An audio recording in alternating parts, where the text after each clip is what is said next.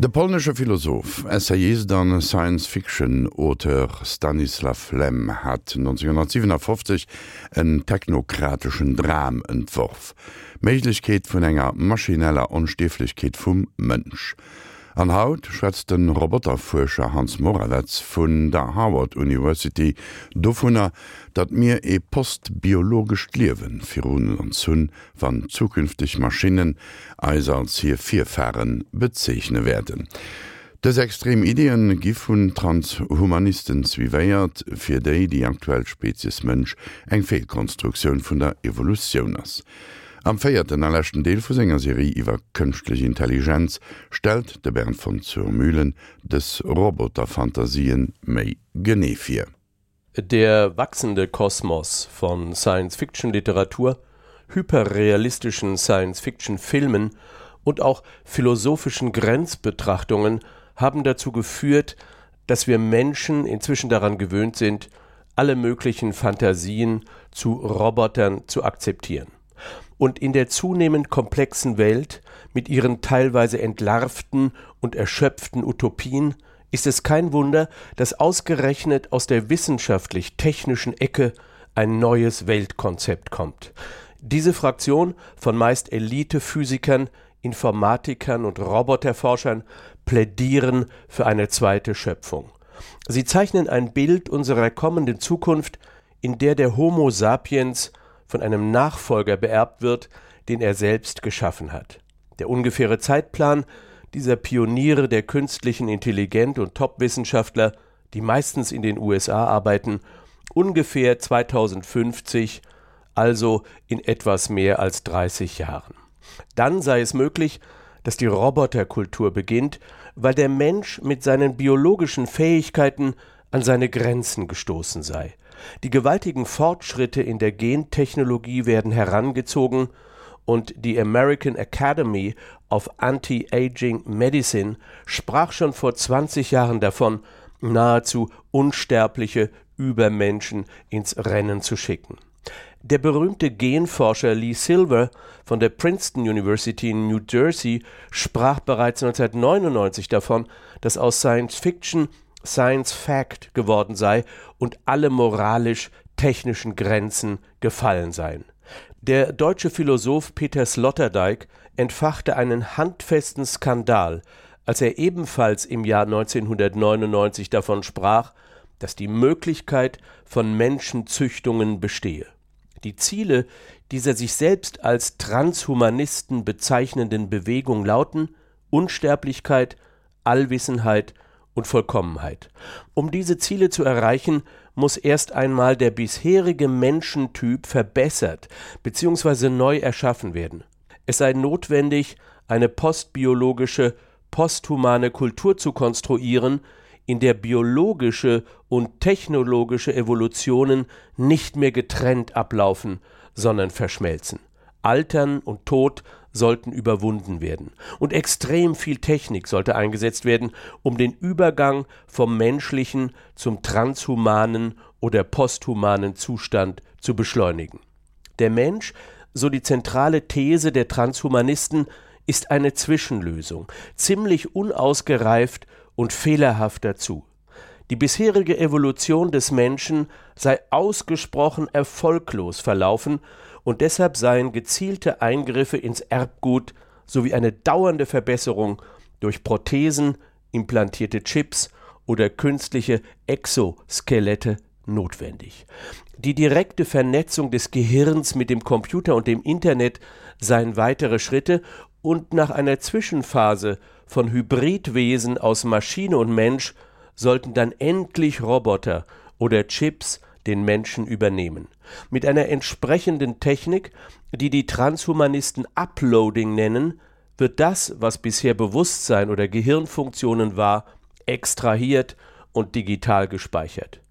Die angepeilte Unsterblichkeit könnte natürlich nur dann erreicht werden, wenn möglichst viele Kopien von diesen Uploadings verfügbar sind. Im ganzen Universum verteilt wäre dann endlich ein perfekter Zustand hergestellt. Weltweit haben sich die Transhumanisten organisiert. Sie fühlen sich als die Avantgarde der Technokultur, die hart mit der bisherigen Philosophie ins Gericht gehen. Für sie sind die Kirchen, die europäischen Grünen, Greenpeace, faktisch alle linken Bewegungen ebenso Gegner wie Plato und Co. Alle Organisationen, die für die Kontrolle neuer Technologien eintreten oder kritisch reflektieren, seien gegen den Fortschritt transhumanistischer Provenienz. Auch wenn hier in Europa die Namen prominenter Transhumanisten wie Marvin Minsky, Hans Morawetsch oder Max Moore uns nicht viel sagen, sie finden sich unter den Top-Wissenschaftlern der US-Elite-Universitäten, dem berühmten MIT und auch der eine oder andere Silicon Valley Boss oder CEO zählt zu diesem Kreis. Selbstverständlich drängt sich das Bild einer neuen Heilslehre auf, wenn man sich die Programme und Äußerungen der Transhumanisten ansieht, weil, wie in Religionen, die Metaphern der Vollkommenheit bemüht werden und nur die Zuspitzung einer technisch basierten Vollkommenheit scheint neu zu sein. Welche Monopolkonzerne die Genmanipulationen durchführen, welche Chip-Prothesen mit welcher Software hergestellt werden, interessiert die Transhumanisten weniger. Die künstliche Intelligenz ist im System der Transhumanisten die Durchbruchstechnologie, die alles andere dominieren soll. Die Berechenbarkeit der Welt steht hinter den Programmen der Transhumanisten. Die Allmacht der Mathematik, die Algorithmen, Schnitt. Die Allmacht der Mathematik, die Algorithmen, Modelle und die Beherrschbarkeit der Welt. Einer der Alpha-Tiere der Transhumanisten ist Ray Kurzweil, Chefingenieur von Google, Träger von 19 Ehrendoktorwürden, Erfinder des Flachbettscanners und Besitzer von Dutzenden von Patenten, ein Weltveränderer aus dem Silicon Valley, das zurzeit das Mekka der neuen Computergesellschaft ist. Und nicht nur seine Company Google arbeitet an den Vorboten der transhumanen Gesellschaft, nämlich das Altern zu stoppen und den Krebs zu besiegen. Es geht Ray Kurzweil und den anderen im Club der Transhumanisten um den Turning Point, um den Moment in der Zukunft, wo sich Maschinen und Menschen so weit annähern und assimilieren, dass dann die denkende Maschine das verlängerte Leben und das Uploaden des Bewusstseins möglich ist. In seinem Buch Menschheit 2.0 schreibt Ray Kurzweil davon, dass der technologische Wandel demnächst so schnell sein wird, dass das menschliche Leben unwiderrufbar verwandelt wird. Man mag bei diesen Zukunftsentwürfen das eine oder andere immer noch im Reich einer zukünftigen Science Fiction verorten. Fakt ist aber, dass wir mitten im Übergang zu einer multitechnokulturellen Gesellschaft sind. Genmanipulierte Mäuse, Chipimplantate, die Blinde wieder sehen lassen, sind nur ein Übergang aber Chip-Implantate und Brain Interfaces verschwinden nicht mehr aus den Projektlisten von Laboren und Silicon Valley Firmen deshalb, weil in Europa, wie schon so häufig in der Technologiegeschichte, Skepsis, moralische Kritik und Unverständnis stark sind. Das Konfliktpotenzial einer posthumanen Ära ist riesig, und schon denken Wissenschaftler und Politiker darüber nach, in der UNO über eine Konvention diskutieren zu lassen, in der die neue Ära einer zweiten Schöpfung geregelt wird. Nur kleine privilegierte Teile der Gesellschaft werden an den Innovationen einer transhumanen Gesellschaft teilnehmen können und wollen. Eine verjüngende Gentherapie, teure Körperprothesen und Zugang zu einer Verjüngungsmedizin werden sich nur wenige leisten können.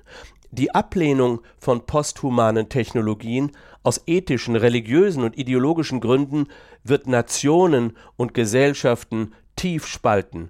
Der Wirtschaftskrieg um das Erbe der Menschheit im Zuge der Genomforschung hat längst begonnen. Und es kann sein, dass Bio- und Informationstechnologien und Informatik alle anderen Wirtschaftszweige in ihrer Bedeutung ablösen werden. Was gestern noch Science Fiction war, wird morgen säkularisiert, modernisiert und als eine zweite Schöpfung des Menschen immer mehr in den Alltag integriert. Ethik, Moral und schließlich auch nationale und supranationale Gesetze werden grundlegend den Zustand neu bewerten und vermessen müssen. Das christlich-jüdische Menschenbild aus 2000 Jahren wird sich nicht nur durch den fundamentalistischen Islam provoziert fühlen, sondern auch durch die neue Heilslehre der technischen Welt, die der Roboter, Maschinenmenschen und Humanoiden. Vielleicht ist der Begriff der transhumanen Ära der naheliegende Arbeitsbegriff dessen, was jetzt zeitnah auf uns zukommt. An dat werde Bern von zur Mühlen mam feierten allerchten Deel vun Sänger Serie Iwa kënchtlich Intelligenz haut jongiert sie war Transhumanisten an Roboterfantasien.